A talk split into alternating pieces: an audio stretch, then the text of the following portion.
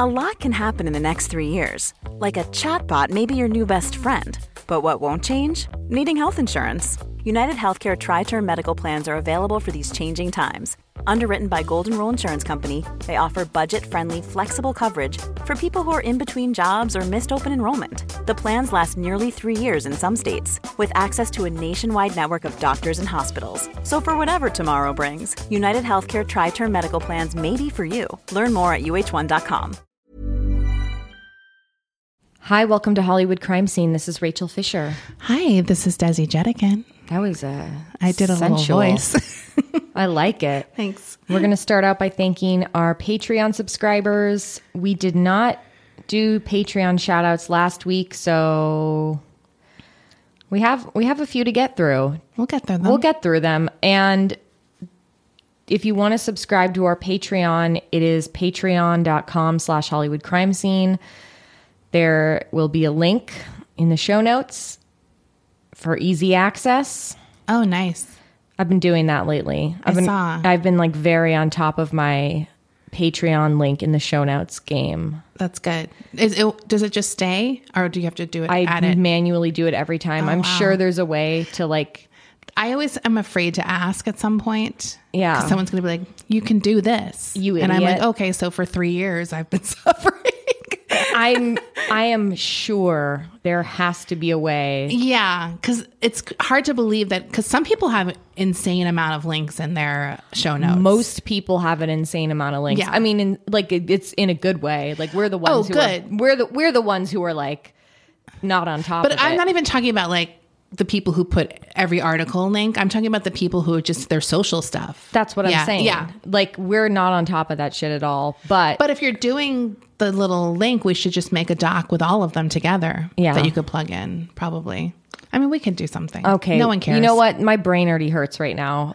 Let's thank our patrons Madalena, Mary, Jenny, Julie, Allie, Meg, A.S., Allie, Michelle, Serena, Toddle Waddle, Jorge, Al, Timothy, Sarah, Charisse, Johnny, Yvonne, John, Emily, Patrick, Bronte, Christina, Lauren, Jamie, Michael, Kelly, America, Sharon, Angela, Beverly, Jenny, James, and Kelly. Thank you all so much. Thank you guys. Okay. So this week we're going to be talking about Jennette McCurdy. She has a new memoir out called I'm Glad My Mom Died, which Excellent is title. one of the best titles I've ever heard for a memoir. Also, I love the cover of her book. It's just perfect because it has that real it's like a vibe like It's a vibe. it, it looks like books from like the 70s 80s like just like that type of look She nailed it. it's so good uh has, was there any controversy about it were people at all complaining I I am sure some people gave her grief about the title, but I think it's perfect and she's doing an amazing job. look as someone who does not or did not have a good relationship with my mother it is like the hardest thing for people to wrap their brains around but i instantly of course got it i mean a lot of people do not just me but it's like it is a hard thing to explain to people because most people even if it's a difficult relationship they're still close or they have some kind of weird closeness uh, so it's like hard for people to grasp that you wouldn't have a relationship or a good relationship with your mother Right. uh, but I obviously knew I would be interested in this book. Uh, this story does involve child abuse, both at home and in the entertainment industry. I started reading the book before I knew you were going to do this episode and I didn't finish I haven't finished it yet, Right. but it was a page turner. It's a page turner for sure. It's it was fascinating. Well, it's it's funny because this is like a type of book I would typically read, but it's written in a style that is definitely more literary than a, a typical book we probably read, like a bio or even some memoirs. They're more straightforward. Yes. and this is definitely like it has some literary flair to it. Like she's a good writer. She is a good writer and she just knows what stories from her like she, I mean certain specific memories she has are just very compelling. Right. And it's like basically in chronological order, but it does have that memoir feel to it where it's like these little snippets that piece together and it gives you the exact thing you need to know. Yeah. So I, uh, I highly recommend the book. It's very good. So, and we're going to get into the whole Dan Schneider Nickelodeon situation as well. Since the publication of Jennette's memoir, all of that shit has come to the forefront again, and more people are speaking up about his abusive and inappropriate behavior on set, including a lot of the female writers he worked with, as well as a lot of the actors who appeared on these shows. Um, so I'm going to go through this book. As I said before, you should definitely still read it because I'm I'm not only going to give you glimpses of what it's like, and you would you need the full effect. Yeah, Uh, yeah. So I definitely want to encourage you to get this book, and if you like dark humor like we do, you're going to eat it right up. Yeah. because it is. She's funny. It's there. She's very funny, and it is dark. Okay, so Jennette McCurdy is born in Garden Grove, California on June 26th, 1992, to Deborah and Mark McCurdy. They are a poor Mormon family. She has three older brothers, and all of them are homeschooled by their mom, Deborah. So that's the situation we're going. When I heard the Mormon angle, I was like, okay, I have a lot in common with her. When I was reading this, I was like, oh my God, that's totally me. I did that. Like, Again, when I started reading this book, I was like, oh, Desi's going to love this. Um, so when she's just two years old, her mother is diagnosed with breast cancer. And this event forever alters the family's dynamic. Everyone sort of walks on eggshells to not upset the mom. She's incredibly manipulative and controlling, and they all kind of live in fear of her cancer returning once it's in remission. And she uses that to kind of control them uh, emotionally. So Jennette tells a story that sort of illustrates uh, the level she was at, even from a very young age, of keeping her mom happy. And this is at her sixth birthday. Her mom gives her a Rugrats two piece outfit featuring her least favorite character, Angelica. I liked Angelica. I mean, just when I heard, I was like, I remember getting that gift that was like too young. yes. Uh, so obviously it just wasn't her style, but she excitedly shouts, I love it. It's my favorite gift ever, just to make her mom happy. And like the sick angle of this is like her mom accepts these fake emotions because it's like it it's what she needs to kind of survive. Her mom's cancer survival is her purpose in life. She talks about it all the time and it's sort of a point of pride for her. Like she loves bringing it up. She loves using it to get sympathy And discounts. dis- anything she can she'll she's even when Jennette starts acting she's like don't forget to mention I had cancer like Right. she's happy to use that to get sympathy so not only does she talk about it all the time she makes the family watch a video weekly um, and this video shows the children's reactions after learning about her cancer diagnosis now the mom watches this video like with a fervor yeah. commenting on everybody's re- like, "Ooh, look, Marcus is sad," like just this kind of thing. Jennette is two years old in this video. Uh, she's singing "Jingle Bells" at the top top of her lungs, uh, despite the fact that everyone else is more cognizant of what this means, and they're obviously sad. Uh, the mom is like, "You're a little stinker," and Jennette feels guilty Right. that she didn't have a sadder reaction uh, in this video, even though it's ridiculous.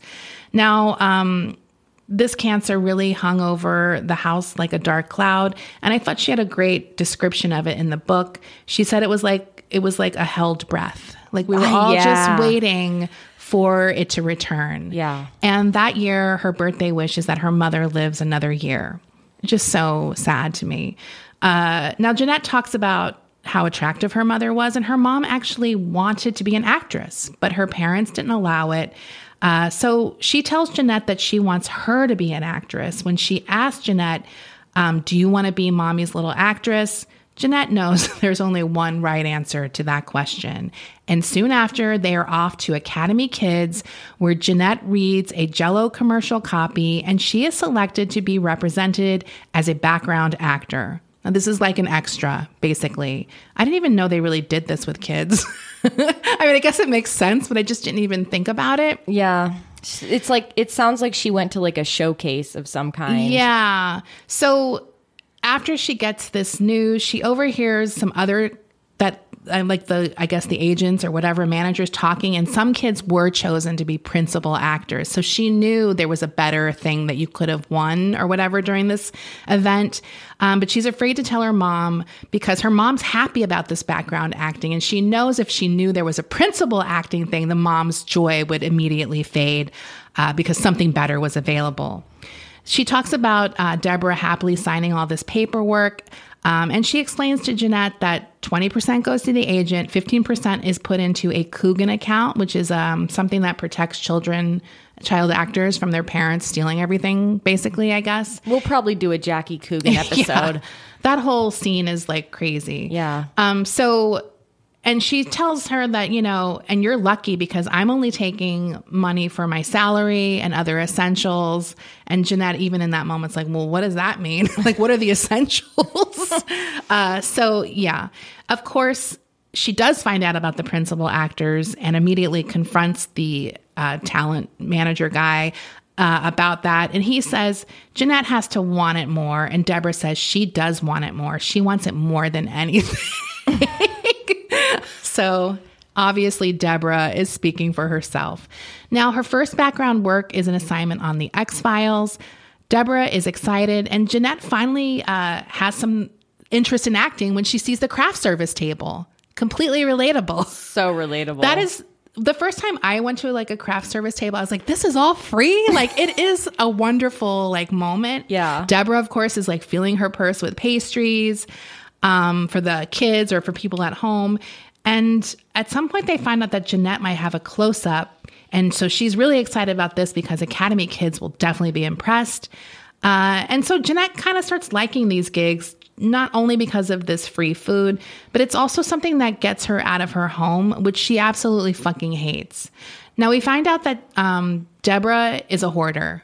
Yeah. So her home life is really stressful not only because of the mom's emotional abuse and all of that stuff, but it's just um it's it's a house that is just jam packed full of shit. Her grandparents are also living there during this period, so it's like four kids, two parents and grandparents like living on cots in like the living room or something. It's like Charlie Bucket's house. Totally. In Garden Grove. Completely cramped with every it's just like every room is cramped. There's no space to have peace.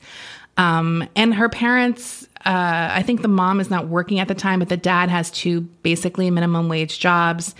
Um, so Jennette also quickly realizes that this uh, acting success is going to fix everything for the family financially, and that puts an added pressure on her as well. Now, the house, um, another sanctuary for her outside of this house is going to church. And that was a completely relatable story for me uh, just the that was why I loved going to church. I didn't really care about God. I liked going to church where everything was clean and the people were all like, you know, professional or whatever. Everyone was wearing nice clothes and like it was just like a safe place to me, even though obviously now I know better. But like uh, she had the same thing. Uh, and it was really touching to hearing her talk about the stress of getting out of the house to go to church. It was just such a relatable story to me, how she had to wrangle everyone to be on time since she didn't want to miss one second of being in the sanctuary for her. And obviously, it always uh, was stressful and no one else cared. Um, and then she'd blame herself. Obviously, when they were late, she could have done better. Uh, do you know what I mean? That feeling is just so relatable that she always talks about, like thinking you could have done more to fix these adult problems. That part, that like part of the book where she's talking about how she's trying to get everyone out of the house so that she's at there, that they get to church on time so she can spend the maximum amount of time Yeah. in church as po- like possible.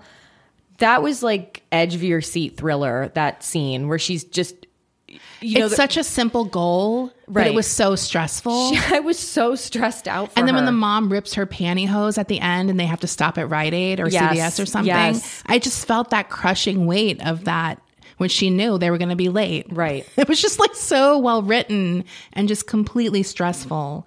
Um, so this pressure to keep things in order also um, plays into calming down tensions between her parents who fight a lot because there's a lot of financial issues.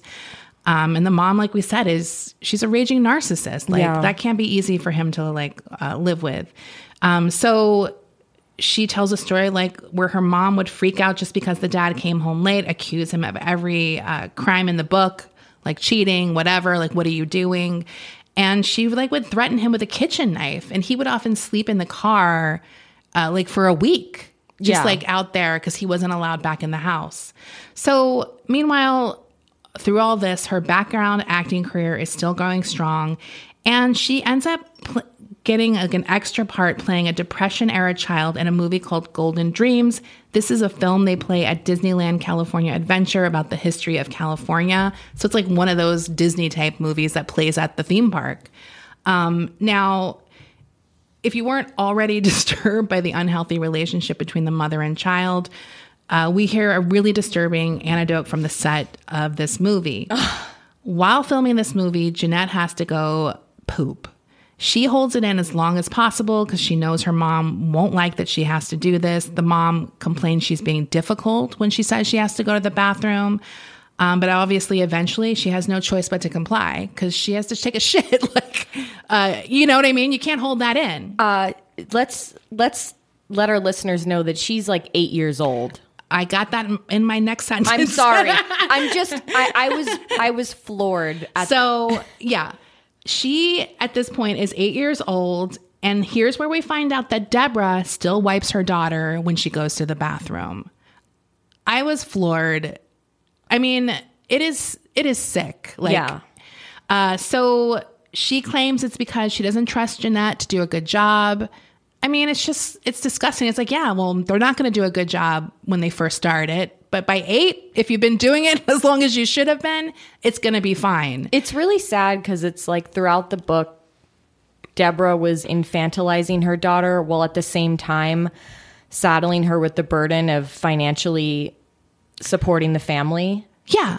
I mean, it is, it's like one of those things where it's like, there's so much low key trauma happening. Yes. like there aren't these huge events, but it's just a constant state of low key trauma. Right. Uh, and there's obviously bigger events. Um, but like, yeah, this, this is like, Exactly right. She's infantilizing her while at the same time making her the breadwinner of the family and putting her in charge. Yeah. I mean, at least she feels like she's in charge. Um, so obviously, this is inappropriate and it's humiliating to Jennette. Right. She is fucking humiliated by this. Um, so Jennette comes out of there sad, and that kind of pays off for her because they need a little sad depression era girl for a key shot. And they're like, get that sad girl. And they put her in. She does a perfect job. And this is now considered a principal role. So she has moved up from background. When she calls, um, Deborah calls to tell Academy kids the great news. They say that means she's establishing a rep as a kid who cooperate, cooperates and takes direction. And that actually sent a chill up my spine as well, because it's like, yeah, that's what you're doing. You're putting these kids in, and the ones who kind of rise up are the ones who like obey every command of the people in charge don't make a fuss. Don't cause any trouble. Right. like it's it's crazy. So uh, they're going to move her up now to core background. So she's still not principal and mom is upset. So she sucks it up but nothing is going to stop her dream and she is pretty excited because jennette gets eight days as a core background on a pilot almost immediately. Now Another good news happens for the mom. She somehow ma- manages to get from another mom the number of an agent named Barbara Cameron, who is the mother of Kirk and Candace. Now, she has become one of the biggest youth reps in the business. I guess she repped her kids initially when they started, and now she she takes on other clients. She takes Jennette and son Marcus to go to an audition. They love Marcus, but they think Jennette lacks charisma. So Deborah basically begs for them to consider accepting Jennette as well as Marcus. She's like, I'll think about it. She and Jennette pray together to get accepted by Kirk Cameron's mom. And Barbara finally agrees to take Jennette on as a client if Jennette will take acting lessons. And Jennette is finally a principal acting audition girl. Like now she's going out for these type of roles. Her first big audition is for Mad TV, and since this is a comedy audition, her mom has her drink a sugar free Red Bull before the audition, thinking that that will help make her more comedic. And I guess it works because she gets the part. Now, after doing terribly at a Paula Abdul dance special audition, Jennette adds dancing lessons to her schedule. So, Jennette's career is plugging along nicely, but she still hasn't had her break, big break yet. She has some commercials, she's had a role on Malcolm in the Middle, and she's being called back 75% of the time. And according to Barbara Cameron, that means she's doing something right, but not right enough for Deborah. Jennette is desperate to get this big break to make her mom happy. Uh, so she starts engaging in some compulsive behavior. She starts having kind of this relationship with the Holy Ghost who instructs her to do like tasks in order to do well on an audition or land a role. I mean, it's very simple things like tap this five, touch the band of your underwear, like this kind of uh, stuff. The mom, of course, isn't relying on the Holy Ghost. She starts enhancing Jennette's natural beauty. So she starts giving Jennette highlights. Uh, she gives her off brand Crest white strips to make her teeth whiter, and she also tints her eyelashes. When Jennette complains about this, her mom says, You think Dakota Fanning doesn't tint hers? Uh, Jennette is also kind of like suspicious of this. Like, if I'm such a natural beauty, why do we have to enhance so much of my beauty? Like, why isn't it enough to just leave it the way it is? Uh, and the mom is just obviously doesn't give a fuck about that. So they they get another agent. This is Meredith Fine from Coast to Coast Agency. Barbara is gone. Deborah is obsessed with getting Jennette an audition for a movie called Because of Winn-Dixie. And Deborah is crushed to find out that despite all her enhancing, uh, the agent has said that they are looking for an ethereal beauty and Jennette is homely. And she tells Jennette this. I cannot believe that some an adult called a child homely. And she's like a cute child. Like, She's not ve- that you should never say that to any child, but like, she's actually very cute. Like, Yes. it makes zero sense. I mean, I'm sure there's a way of saying that at least. Like, maybe she's like, oh, it's, I can't remember who plays. I, I meant to look up who. I uh, think it's- was it, is it Natalie Portman? No, it's AnnaSophia Robb. Okay. Uh, oh, Natalie Portman. I was thinking of another movie. Um, yeah. So just, I mean, I would say there, there's another way of saying it perhaps, but Right. like, yeah. So the next role she doesn't get is because she's too pretty. So the mom is happy about that. Um, so she never has time to really, um, do anything else. She's always preparing for the next audition. Um, she auditions for a um, a TV show called Strong Medicine. It's a the part is a girl with bipolar disorder, and during this audition, she really is able to channel her rage and frustration that she always keeps bottled up. And she does a great job. Everyone is like blown away by this audition. People are clapping. People outside the audition room are clapping because they hear this uh, this like performance coming out out of the uh, room. So she feels good because she got all this like cathartic rage out of her system during this part and tears and all of that. And it also felt good for her to be good at something. She does get the part. And of course, her mom lets her know that she didn't do as good on set as the audition. Uh, just, I'm sorry, Jennette justifies this by saying she's just trying to make me better. She, this is her being a good mom. So the mom wants more, obviously, so they make a demo reel to get an even bigger manager, a woman named Susan Curtis. Uh, so they obviously put this performance from Strong Medicine.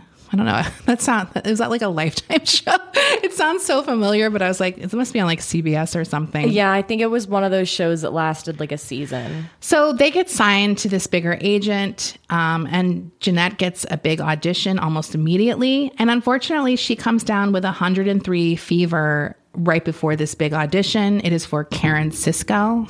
I definitely remember this show. it starred Carla Gugino. Is that how you say her name? Uh, and she's to play an 11 year old homeless child. So the mom is like, yes, we got to get this. Who cares if you have a fever? She she doesn't. Jennette is sick. She's still taking her to this audition, she makes her drink Gatorade to kind of get her like uh, more lively, I guess. I mean, Gatorade is not medicine, lady. Uh, so they have numerous callbacks for this role. She eventually gets it. Deborah is so thrilled when she gets it. She screams, "My baby is homeless!" I think that might have been when they were in a Baskin Robbins. Yes. Did you remember the Baskin Robbins story where she wanted her to get the coconut ice cream? Yeah, but Jennette was sick of eating coconut Yeah. ice cream, but she only got it because her mom wanted her to get it. I mean, that is the level of control this woman had. Right. Even something like that would be upsetting to her. Like, you don't like coconut ice cream anymore? Like, my baby's growing up. Right. So Jennette is quickly paying for a lot of things in her household. After her mom pays the bills, sometimes she's allowed to get a few things. She buys Microsoft Word and The Sims for this new computer her brother has built. And she uses it to start typing her resume. That made me laugh because I was like, you're still like typing a resume at your level? She already seemed like she's working a lot, right? Like, but she's doing it. And we find out that her top special k- skill is crying on command. That's like, that seems really hard. I was like impressed reading about this special skill. I think for also a child actor, because kids always cry in movies and TV shows. So that's like, Right. if you if you're a child actor who can cry on command, that's like a big deal. Well, this really becomes her calling card. Like she is called the girl who cries on cue. Um, all of her family members' lives are on the line to get her to cry, except, of course, her mother's. So she pretends her brothers are dying to get the tears to come. Uh, and she has to switch it around every once in a while because it stops working. Um, she, I mean, just think every time every time she was auditioning, she was putting herself emotionally through these horrific scenarios in her head I know. every time. Also, it's interesting how. Uh, well, I think I get to this in a little se- in a second, so I'll just wait. But uh, she eventually does have like an audition where the tears don't come, and Right. obviously that's very um, upsetting to her. When she tells her mom she wants to quit afterwards, her mom uh, turns on the tears herself. And Jet, Jennette agrees to continue, and her mom immediately breaks out into a big smile. And it's just these constant performances between these two, uh, you know, this mother and daughter, because the child's always pretending she's fine and she's happy, and the mom's always pretending she's upset and happy. Like it's just like it's not real. Like it's it's so God. It's the manipulation. Yeah, it's just unreal. So it does seem like her grandpa is sort of a positive figure in all of this. Um, he does notice how stressed Jennette is often, and he, uh, you know, tells her things like she shouldn't have to worry about taking care of the family and she deserves to be a kid. Now, when he says this to her for the first time, she cries for real and she comments on how it felt really good to cry for real for once, not just for these auditions. And it really broke my heart thinking of how she was only expressing feelings while acting and never really using them in real life. Uh, she was kind of saving them. So at the age of 11, Jennette fears that she has breast cancer. She feels lumps on her chest. And when she tells her mom, her mom is like, You're getting boobs, you're getting boobies. Do you remember that? Do you remember that when you were that age and you felt those weird discs in one of your boobs? Yeah, I don't really remember. I was honestly so don't. freaked. I'm like, what is that? Is that normal? I had the same reaction. Really? Yes. I think of my situation then, I was avoiding any knowledge of those those things coming up because I had been trying to hide them for so long or like Right. anything like that. So I just I don't have memories like that. But yeah, I mean I get it for sure. Um, and this obviously boobies don't make her happy. Right. That's just as upsetting for Jennette. She doesn't want to be grown up and she asks her mom what she can do about it. Now, part of her believes her mom won't love her if she grows up, and the mom makes it seem that way all the time. Uh, so, you know, this is why she continues doing things like wiping her. Uh, a normal person in this situation might say, You're developing. This is perfectly fine. I'm still your mom. I'm going to be here for you, etc. That kind of stuff. Um, her mom suggests that there's one way to remain small, and that is calorie restriction. So Jennette begins her years long battle with more than one eating disorder. She starts off being anorexic. She is on a she's put on a thousand calorie a day diet, something she quickly cuts in half because she figures if I eat half as much, that's going to make it work even faster. So she's on 500 calories a day. She weighs herself five times a day. Her mom weighs her weekly as well as measures her thighs. I mean, this Sick. section was sick. After six months, she's wearing a kid size seven slim. She's 11 years old. Now, she gets stressed out when she has to go to the doctors because she's worried her scale will be different than the doctors and she might weigh more there than at home. Uh, and she does. She is 61 pounds rather than 59 pounds at home. And this scene is really it's disturbing and it's it's definitely a moment for Jennette when she's seeing reality for a second.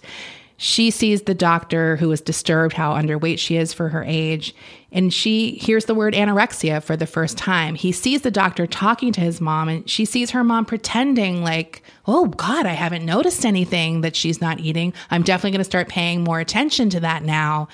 And it's like, her mom is lying. Not only does she notice it, she's encouraging this behavior for her to lose weight. So it's like this sort of like break in the fourth wall that Jennette is seeing that it's obviously not good for her because her mom lies to the doctor. And why would she lie if everything's okay with it? So at this point, we learn another disturbing detail about Jennette and Deborah's relationship. Jennette informs us that her mom still showers with her. And she doesn't trust Jennette to clean herself well once again, so she has to do it. Now, not only does she clean Jennette, but she also gives her breast and what she refers to as front butt exams, which is what she calls her vagina. Right. Uh, to make sure um, it's like a cancer screening, according to Deborah. Um, sometimes these are done in front of her brother Scott, who is 16 and also showers with Jennette sometimes. Just demented. And when obviously Scott is not into this either. Like Right. he often stares at the glass shower wall and tries to not look or like pay attention to what's happening. Jennette speaks of basically disassociating during these showers.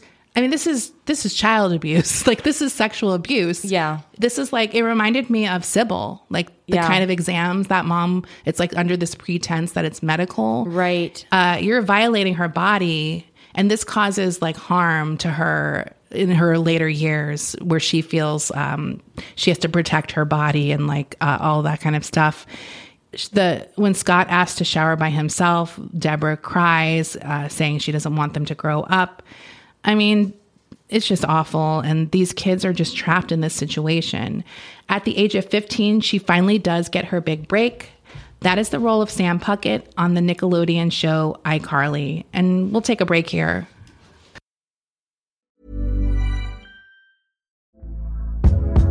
Hey there, it's Michelle Norris. I'm host of a podcast called Your Mama's Kitchen. When I travel, I'm usually looking for a way to find a taste of home when I'm not at home. And one of the things I love to do when I am at home is entertain. And Airbnb allows me to do that. When I was in California recently, I rented a house that had a great kitchen. And when we were sitting around the table, we're all thinking, we're in someone else's house. Someone could be in all of our homes as well.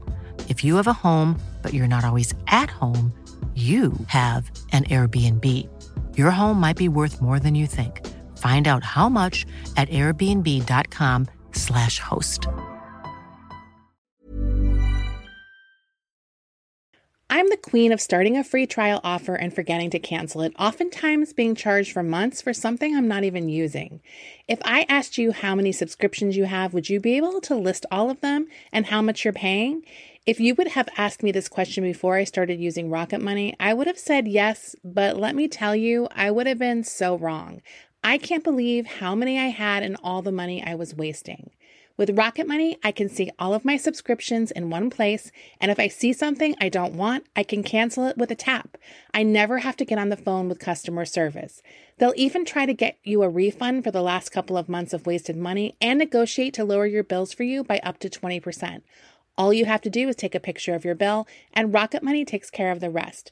Rocket Money is a personal finance app that finds and cancels your unwanted subscriptions, monitors your spending, and helps lower your bills. Rocket Money has over 5 million users and has helped save its members an average of $720 a year with over 500 million in canceled subscriptions. It's definitely saved me money and now I can use that money to waste on things I do want. So stop wasting money on things you don't use. Cancel your unwanted subscriptions by going to rocketmoney.com slash Hollywood crime scene. That's rocketmoney.com slash Hollywood crime scene. So this is a huge deal. Uh, Dan Schneider is the creator of iCarly, and he has a huge track record of success on the network. He has created shows like Zoey 101, Drake and Josh. He did all that and Kenan and Kel and the Amanda show, like all of that kind of stuff. So he's um, just as big as it gets in kids TV at the time. Jennette's reaction to getting this role everything will be better now. Mom will be happy. Her dream has finally come true. Her co star on the show is Miranda Cosgrove, and Miranda is a cool girl. Like Jennette is in awe of her. She has a sidekick. She drinks Coke. Wait, like a, the phone? Yeah.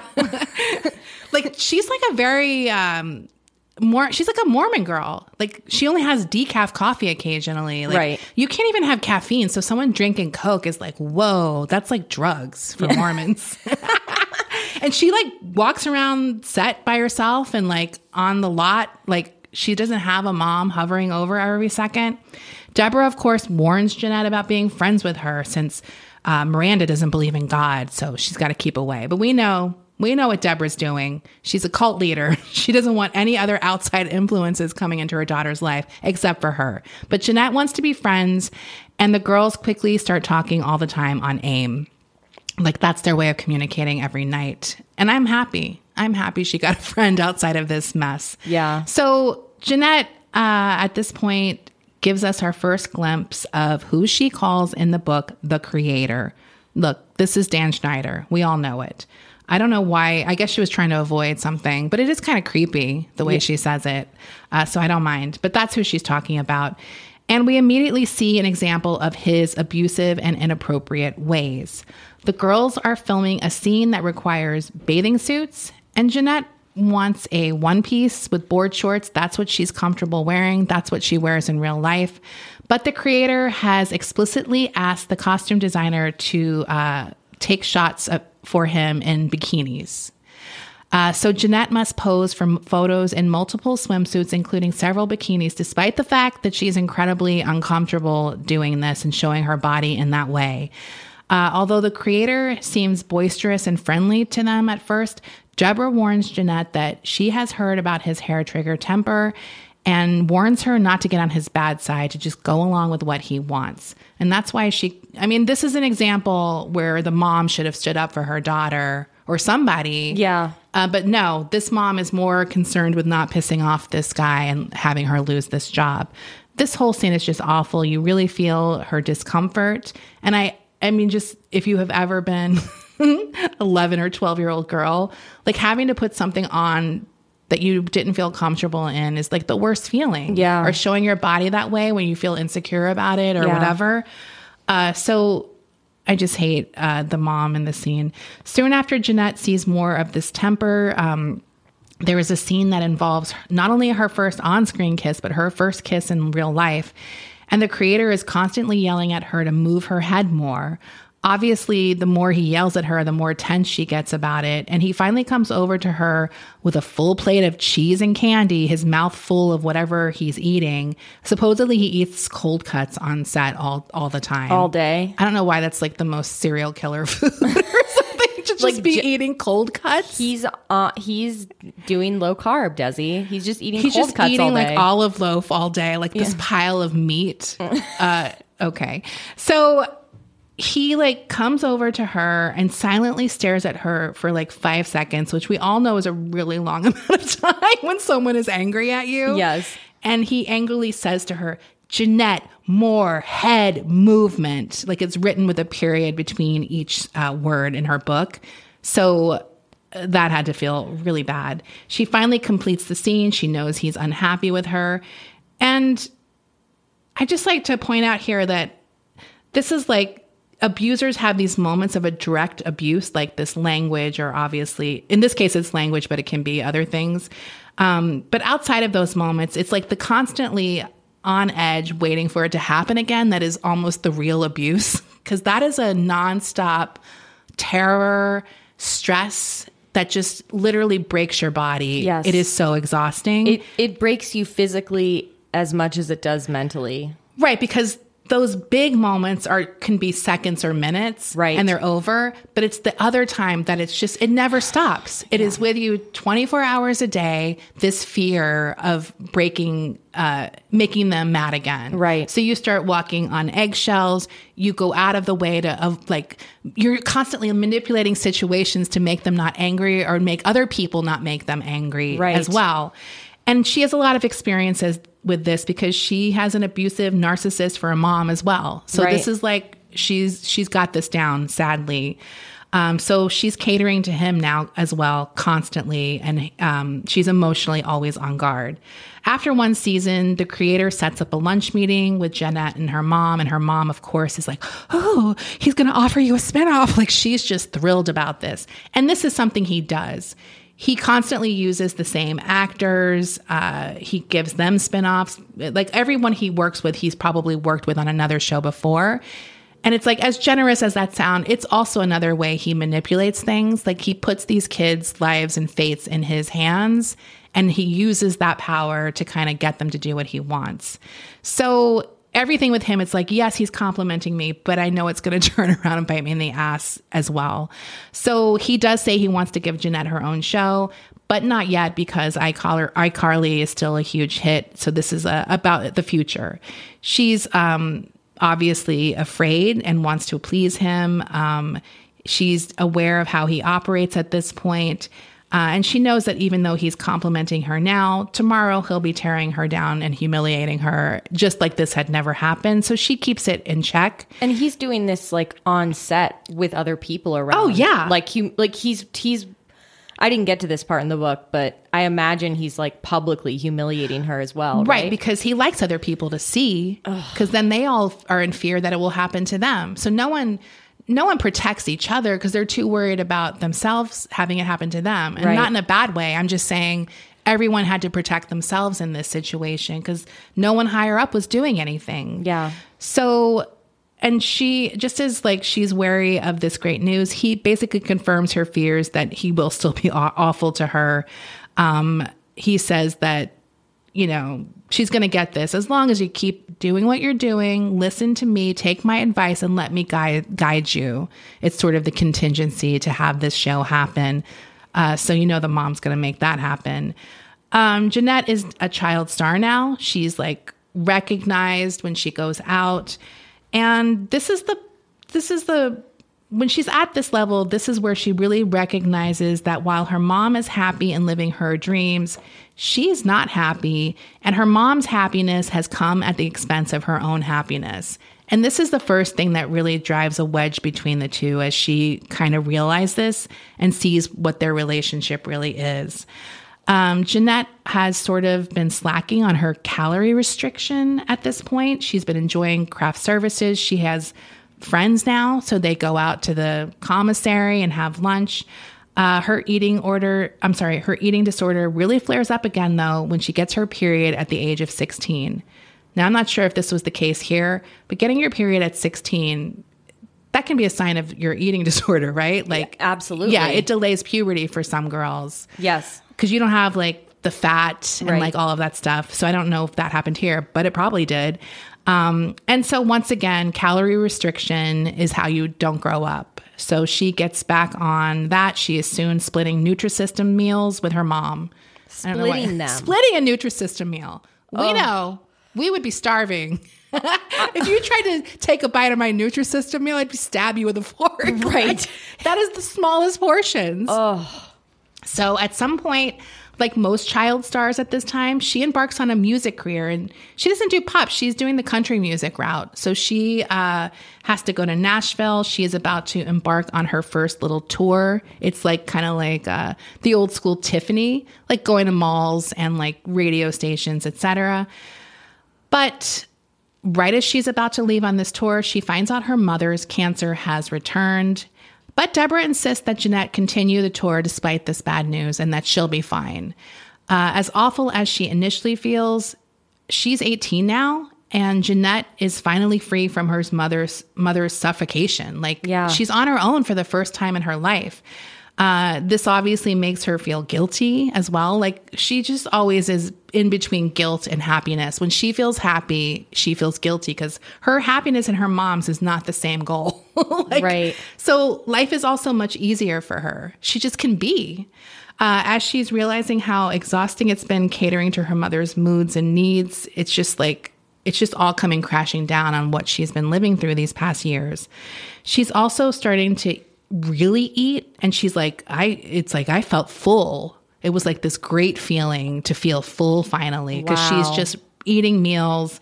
Um, but of course, as she's doing that, she's fearing what her mom will say when she returns and sees that she's gained a few pounds. She also has her first real kiss with a band member named Lucas, and that goes pretty well. But just to show how developed me like how like sort of behind she is developmentally, like she's actually doesn't know why she got wet Oh. and she's disgusted. She's like, "What happened?" So- she has no like she doesn't know what anything means. So obviously they didn't have a frank discussion about sex. Uh, no, Her and her mom No, and she actually did. takes a shower and like washes it off. She's like disgusted with herself. So when she returns home, she's shocked by her mother's appearance. Her mom has lost a ton of weight and she was already super thin. She's very gaunt. She's frail looking. She's lost all of her hair from the chemo. And Jennette is almost relieved when her mom sees her and immediately says, You've gotten chunky. You need to go on a diet. Because it's kind of like, it's still my mom. Right. Like, even though she looks like this, it's still her inside, like Wow. just saying this awful thing to her the moment she walks up to her. So things back on the iCarly set get weirder and more inappropriate. As the contract for her new show is being worked out, the dinners with the creator become more and more frequent. At one dinner, he tells her that the Victorious kids, that's another one of his shows, are more edgy. They get drunk together, and um, all the iCarly kids are also wholesome and boring. So he encourages then 18 year old Jennette to drink alcohol Jesus. he he basically pressures her until she finally agrees to have some of his drink. He like gives her like a whiskey drink and she drinks it and he's very happy when she drinks this alcohol. He reminds her that he could give anyone their own show, but he chose her, which is simultaneously flattering and unsettling. Yeah. He seems drunk in this scene, the way she wrote it. He like her name is spelled wrong, like as if a drunk person is saying it. He's repeating himself. And at some point, he notices Jennette has goosebumps over her arms. And he's like, Oh, do you want my jacket? While putting it on her, he also comments on how tense she is. The backpats turn into massages, and he continues rubbing her shoulders as he tells her how lucky she is. Now, at this point, Deborah is very sick. She now uses a wheelchair and she's no longer able to drive Jennette to work every morning, which is what she does. So Jennette is finally able to get her first apartment, something she's obviously thrilled about. But that comes with guilt as well. Like, is she leaving her mom? Is her mom upset? While moving in, her mom uh, helps her obviously with her grandfather. She asks Jennette if she can sleep over that first night because she doesn't have chemo the next day or have a doctor's visit the next day. She asked to sleep over for the next three months, and then she stops asking. She lives in in the apartment with Jennette now. No. She basically low key moved in without ever asking, and Jennette couldn't say no or kick her out. Oh no. Isn't that awful? So this becomes a problem because Jennette begins dating a coworker named Joe. Jennette is out more, and obviously they don't spend as much time together because she can't go back to her place. Right. So she always is going other places uh, to meet him up. Her mom, who sleeps in her bed with her every night to cuddle. Not in the bed. Yes. In the bed. in the bed with Jennette every night. Oy. So she decides they're going to go to a hotel together, her, Her- and Joe. Okay. Um, he has recently dumped his fiance of five years to be with Jennette. So when they're at this hotel, he has picked her up. He's drunk. They go to this hotel. He immediately starts sobbing because he's like unsure of uh, if he has done the right thing, leaving his fiance of five years. And Jennette won't even have sex with him. That's what he says. Wait, that's Uh, that's what he's like. He's like, "I- what have I done? I left my fiance, and you won't even have sex with me. Oh like, god. He's 32. She's 18. Oh no. So, mess. He basically pressures her into giving him a blowjob. Obviously, Jennette has never done this before. She does her best, but she really starts to shine when Joe starts telling her what to do. She hilariously says in the book, I'm nothing without direction. so the direction works well for Jennette. This leads to him coming in her mouth, and she doesn't know what that is. Oh, so she's like, What is this? and immediately spitting it out. He tells her it's cum and then that immediately makes him like, ugh, what have I done? like I'm with a girl who doesn't even know what cum is. Like this is a huge moment for him. Oh my god. Uh, so this dysfunctional relationship continues despite the lack of sex. Jennette, uh, she's waiting for marriage. She does perfect the blowjob, however. Uh, she talks about that. A year later, they are in Hawaii together. This is an iCarly season five wrap gift. Her mom still doesn't know about Joe, uh, and she thinks she's in Hawaii with her gay friend Colton. But paparazzi, paparazzi, paparazzi snapped Jennette with a mystery man, and the next day it's all over. Remember, uh, what is it? Just just Jared? Yes. it's all over just Jared. Not just Jared. What is it? Yes. No, I just Oh, okay. not just oh, yeah. I was, like, Jared. I was like, do I have it wrong? no, it is just Jared. That was like the biggest site. And it, it focused on a lot of teen stars, right? Yes.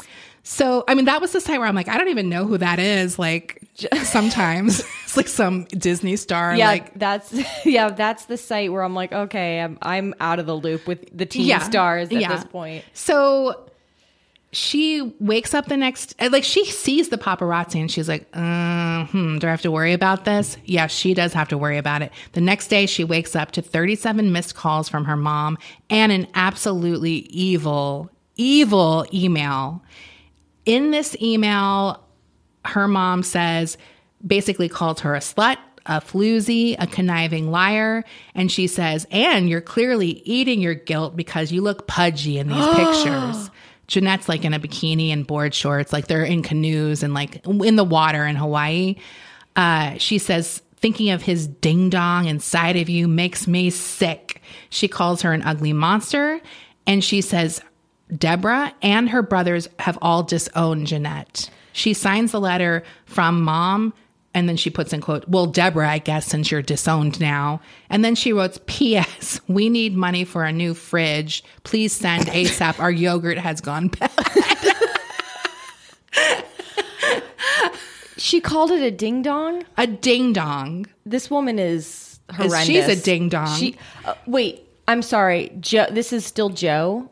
Yes, it's the same guy. So this is only, they've been together a year. I thought he worked on. Did he work on iCarly? yeah, I don't know what he did on He it. wasn't an actor, but he no, he, he was worked- like a set person or Okay, like he was like a, you know, behind the scenes. Right. So she at that point puts her phone in the safe to kind of salvage the last few days of the vacation so she doesn't have to get any messages from her mom. Obviously, when they they go to leave and get the phone out of the safe, there are is 45 missed calls, there's numerous emails, texts, etc. Uh, including one where Deb has said she has written an open letter to Jennette's fans telling them they need to abandon Jennette immediately because of this behavior.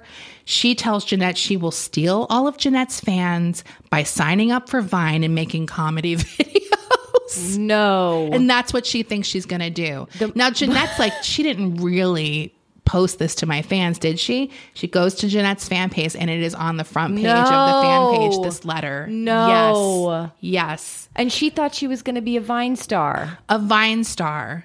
This woman is the devil. That's your plan to become a Vine star. So she also tells Jennette that Jennette is the reason her cancer came back. Oh my god. the stress of dealing with her is why it came back.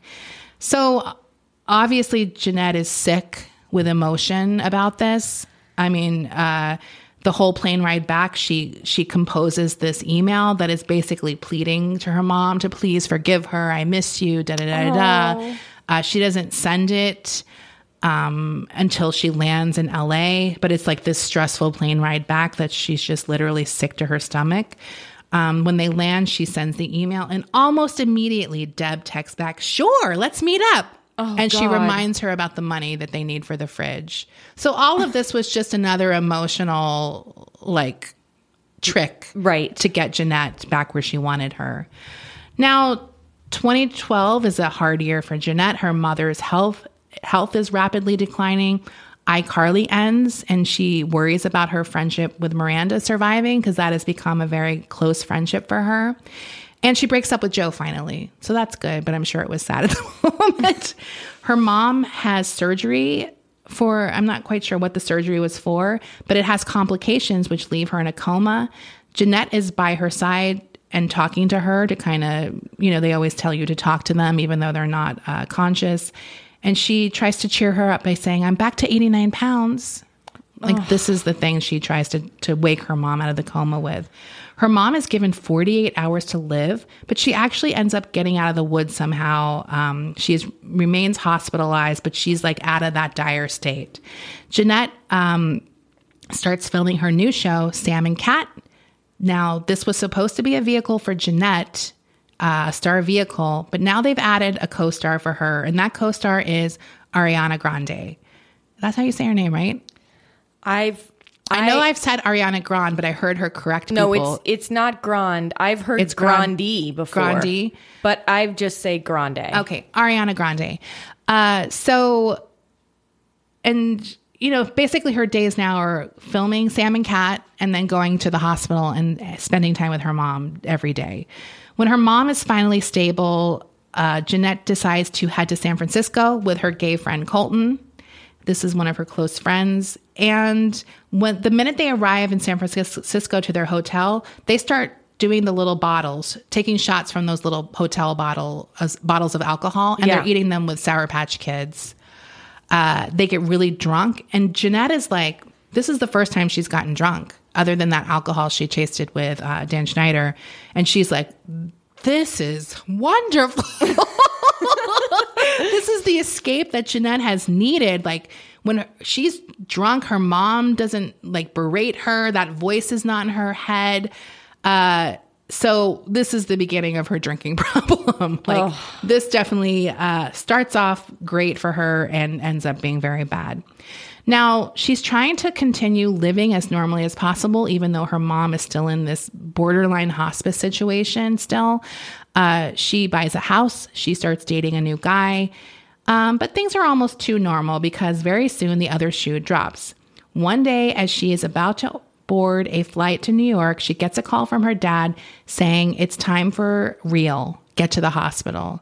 Now, Jet, Jennette is initially like, Are you sure? Because this has been something that has happened a lot the past few years with her mom. Her mom is always on the verge of dying. But the dad is insistent this time. She arrives at the hospital. The whole family is there. And on this day, September 20th, 2013, Deborah takes her final breath while the family is with her. By the time Jennette checks her phone at this, after this incident or incident, after the death, uh, it's already on e news. What? It's already been leaked that the mom has died, and she has wild. hundreds of text messages from people, uh, whatever people she doesn't even probably really know. Um, so the night after her mom dies, obviously she's like in a weird state uh, because this p- person has been the center of her universe for so long in a negative way. Um, and she does the thing that brings her comfort now. She gets really drunk. She gets so drunk that she even eats a real meal, like a whole. She gets a teriyaki bowl at like they they go to some restaurant with her friends, and she gets a huge teriyaki bowl. When she gets home to her empty house, she decides to try something new. She rushes to her bathroom and she makes herself throw up. And this becomes her new way of making up when she makes the mistake of eating. So, despite her mom being dead, her mom is still stressing her out from beyond the grave because Jennette is haunted by a promise she made her mom. Her mom's dying wish was that she sing Bette Midler's Wind Beneath My Wings at her funeral. No. Can you imagine requesting that of someone? Like that is someone's choice. Yes. To say that you're the wind beneath my wings. You can't tell someone that, That they're, they're the the, wind. wind. Yeah. Do you know No. what I mean? No. It's outrageous. But when the time comes, Jennette, I mean, she shows up with no sheet music. This is not going to happen. She thinks she's going to start singing it a cappella at the at the mic. She's like the last speaker. She's like the closer. Right. She describes it, I think. Uh, and she literally just lets out a howl and starts crying at the podium instead. Oh. Uh, and she said, she's like, this was like even better than my audition when I played the bipolar girl. Uh, so now things on the set of Sam and Cat are also wearing on Jennette's nerves as she becomes resentful of how much attention and time Ariana gets and how much time she gets off um, for her music career. So in the past, Jennette had booked feature films and wasn't allowed time off from her shows to pursue them, but Ariana is given uh, all kinds of considerations and everything she wants, she basically gets. Like Jennette sometimes acts with a box, like they pretend Ariana's in this box because she's not there. What? So she has to do all these considerations, and it's like it's hurtful to her that Yeah. she wasn't given those opportunities. And like I said before, Dan Schneider plays these people against each other too. I just felt really bad for her. Yeah. Um, he has his favorites, and clearly Ariana is his favorite at this time, and he uses that to create strife amongst these girls. He all he wants them all vying for his approval. She's sick of being the good sport. She's bitter and resentful, and I think Ariana just gets the focus of it at this point um, for a few reasons. Ariana had a perfect childhood. She had a non cancer mom. She was wealthy. She grew up with privilege. Obviously, Jennette did not have that. She, she grew up in Garden Grove. Um, this spinoff, as I mentioned before, was supposed to be her vehicle, not a duo thing. And Ariana is on every 30 under 30 list. Um, she's just jealous and she can't help but compare herself to Ariana, especially when Ariana gets the cover of Elle. Um, like the music stuff, she's like, well, I don't do that anymore, so who cares about that? But this was like playing on her insecurities about how she looks. Like, why did she get that? And I don't get offered these things. Her last straw is finding out Ariana had played charade at um, Tom Hanks' house, which I thought was really funny. like that was she. Ariana played charades at Tom Hanks's house with Tom Hanks and his family. I don't know why. But that was like she was like, well, that's the, the last straw. Like I was like, I relate to a petty beef. Like I I, re- I relate to definitely like a low stakes thing being the last straw. Yeah. So it was just like everything Ariana did at this point felt like a personal attack or slight to Jennette. This was like the they were rumored to not get along. Like this was a this was like a big Hollywood rumor at the time. I mean, I I think I mentioned to you so I used to write about these shows because I wrote for a teen website. So I had to know all these things and I even wrote like articles about inappropriate jokes on these shows Yeah. uh, and I would find them. And there's a lot. Uh, we'll get into that more later. But so, yeah.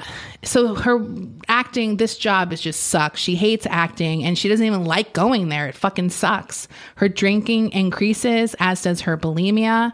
She finally just gets her virginity out of the way at some point. It's a, obviously a very unsatisfying romp. Uh, she feels really unhealthy. Her body, her, I mean, she's basically abusing her body daily with Yeah. bulimia and alcohol. She's completely depleted of like vitamins and everything. But she says she's never had more compliments on her body. So she is literally at her sickest, and everyone's like, "You look great." like, God. So part of her is like, "Well, this must bulimia is really working out for me." Um, one of the sort of bright spots for Jennette is that um, there a part of her deal for signing on to this spinoff is that she'll be allowed to direct an episode and she's really looking for her career post acting uh, she's always known the life of a child actor is kind of done at a certain age she's already in her early 20s at this point and very few transition into adult stardom especially nickelodeon kids like Yeah. she sees that as even like a lower level I think besides this new class of like Ariana Grande, obviously, but like who else is there? Kenan Thompson. right it's In like obviously there's some that that break it through but there's way more that we don't even know In terms Like- of child stars, Yes. on Nickelodeon. on Nickelodeon. So when she comes in one day and looks at like the call sheet or whatever where they have the director's schedule, she's furious because she sees that her name has been removed from the schedule. Now she has to film that day, so she literally makes herself dur- sick during filming. She's so upset about this. She collapses on the floor and sobs and basically starts having a panic attack. She's carried off the set by people like incapable of moving uh, while she's in there, a producer of the show, who she doesn't name, reveals to her that the reason she got removed from the schedule is someone threatened to quit if she was the director, and they couldn't afford that person quitting, so they removed Jennette. Now, I don't know if that person was Ariana. She doesn't say, but it it kind of like makes sense in that circumstance because if Jennette really didn't like her, I could see Ari- Ariana like legitimately having a reason to not want her to direct her, right? Like, I mean, I'm not, I don't know if that's the case, but I don't doubt that that's probably what the rumor is. Wow. So she really spirals uh, after this. Now she's disgusted with her bulimia, wishing she still had the control of anorexia again. And even though her mom is gone, her grandma takes over the mantle. Like the grandma is a real cunt. There's like some phone calls that happen where you're like, evil grandma. Like it's like shocking. We're like, you bitch. Like, Wait, the grandma calls her a bitch? yes, like it's like shot These phone calls are shopping, shocking. It was like, what the hell? I mean, I guess that's Deborah's mom, so maybe that's where she got it from. So she hates acting at this point, but she still goes to set every day because she's under contract. She really has no choice. The mood on the set is really bad, and it's not about Jennette. It's because of the creator. Like it is just a disaster on this set.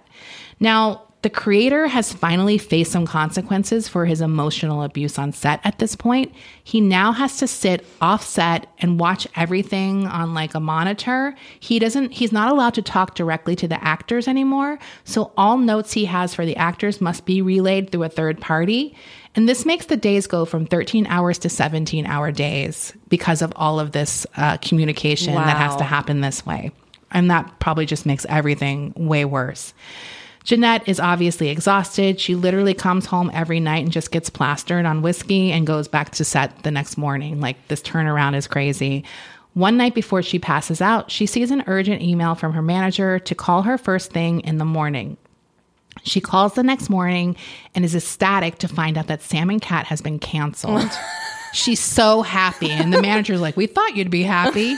She's also told that they have offered her $300,000. For what? She asks.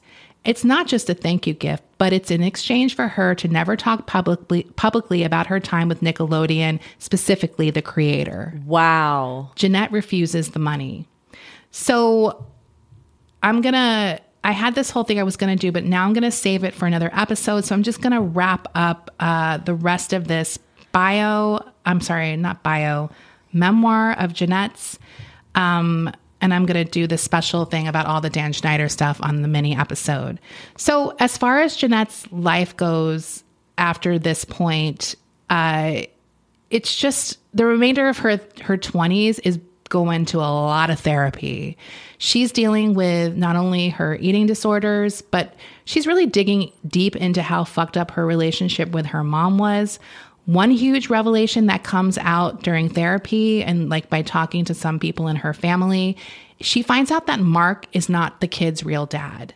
Marcus? Mark, oh, the dad, that's not her dad. She Oh, oh, the dad's name is Mark? the dad's name is Mark. The, son- the son's name is Marcus. Right. He's not their real father. None of them knew that this was the case until Oh, wow. like they were in their 20s. Wow. And obviously, I said that's something that happened to me. I was much younger. So I think it's even more fucked up. Like, it's a mind fucked at like eight right. but you can really not comprehend it almost it's like okay um so this is like crazy she also gets into a relationship that seems kind of ideal at first he seems like a really good guy and unfortunate unfortunately he ends up being very troubled he has some kind of severe mental illness and that keeps her in the relationship because she doesn't want to leave him in that state obviously he is institutionalized and gets back out and she does manage to finally um, break free of this relationship uh, despite her guilt. It is the right thing to do. She also finally gets sober. She she gets even worse into her alcoholism, and then finally uh, gets out of that as well. Her relationship with Miranda does continue. Miranda's actually the one who drives her to meet her real dad. He's like a jazz musician and oh. plays at a club in LA. It's actually a very sweet story. Like they go watch the concert, and at the end, while he's about to walk off stage, she runs up to him and is like, we have something in common. that's like that's what she comes up with to say. And the minute he sees her, he knows, and they both start crying. It's sad because he knew and he didn't want to um, mess up their lives, so he never said anything because he wanted he didn't want to tell them and break the news to them in that way. So it seemed uh, a really sweet little uh, moment. Now Miranda also we, there's an iCarly reboot that comes up in the last few years, and Miranda obviously is calling her to kind of convince her to do it. She does find the strength to say no, which is a big deal for a former people pleaser. She's truly done acting, and no amount of money is worth sacrificing her mental health. Um, she does now focus more on writing and directing, and she actually does a stage version of this book. Cool. Like, and I don't know if it started off as that, and then she wrote the book based on that. But that seems uh, interesting. I would Yeah. want to go see it. Uh, and now she's really focused on not becoming her mom. Like that's that is sort of like the push behind all of this therapy. She says at some point in the book, at towards the end, she doesn't want to be in her 40s living off of steamed vegetables and chewy granola bars. like her mom literally just lived off of that and it's Yeah. like I don't want to restrict myself for the rest of my life. Like that's fucking sad. And she says my mother didn't get better, but I will.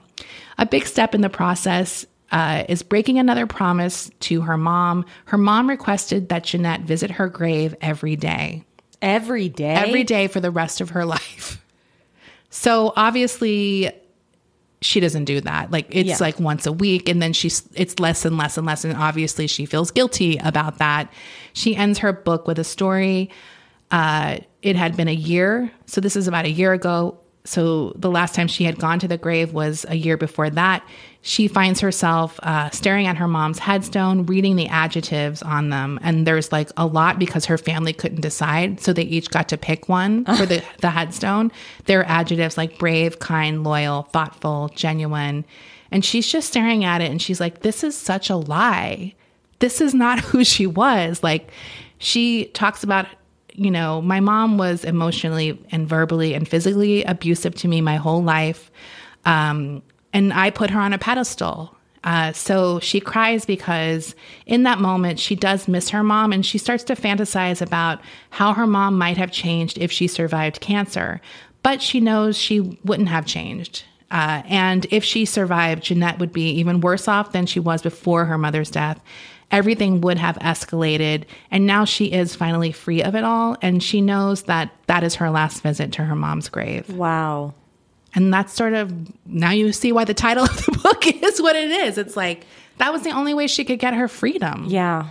I mean, we've we've kind of it's kind of like that story we um, watched the documentary where the son kills his dad. Right. It was like obviously she didn't kill her mom, but like it was that same sort of thing. Like now I'm finally free of this man. It was the only way he could get out. Right. Right, right. It's such a horrible, um, horrible thing for a person to go through. It's just incredible. I really yeah, like I said, I, I only read like the first half of the book, but I really enjoyed it and I'm I'm looking forward to reading the rest of it cuz there's there's a lot of stories in there obviously. We this is just you know an hour. Yeah. of it. Right. When obviously the book is probably multiple hours Yeah. of reading time. Like Yes. it's a lot more in the book, so you should definitely get it. It's a fast read, I think. Yes. Um, and even when taking notes, like, do you know what I mean? It was Yeah. still pretty fast. Yeah. And I did read through the final chapters. I just decided to condense it because it was like a lot of her talking about her feelings and it wasn't like a story to tell really. Right. But it's definitely worth reading. Yeah. Um, so yeah, that's the story of that. I will have way more on the Dan Schneider situation because there's a lot of updates in the past week that we will discuss on the mini episode. Yeah. And I think you guys would be really interested in hearing it. It's just, it's really fucked up. I think we've gotten a lot of requests over like the past couple years to talk about him. I mean, it's long been on my radar, like I said, because of the work I did a long time ago. I was like, what? I was like, this story is really like, what's going on here? Like, Yeah. why aren't we talking about this? Especially because he kind of missed the Me Too movement almost. Like, he didn't get taken down then, and he was so big. It's kind of wild that he didn't. Um, I, but yeah, so there's a lot to get into to catch everyone up on that story. Um, yeah. and we I'm will do looking that. forward to it. Yes. So we'll post a picture. We're going to record our after show now and we will see you all later for the mini episode. Bye. Bye. Why don't more infant formula companies use organic, grass fed whole milk instead of skim? Why don't more infant formula companies use the latest breast milk science? Why don't more infant formula companies run their own clinical trials? Why don't more infant formula companies use more of the proteins found in breast milk? Why don't more infant formula companies have their own factories instead of outsourcing their manufacturing? We wondered the same thing. So we made ByHeart, a better formula for formula. Learn more at byheart.com.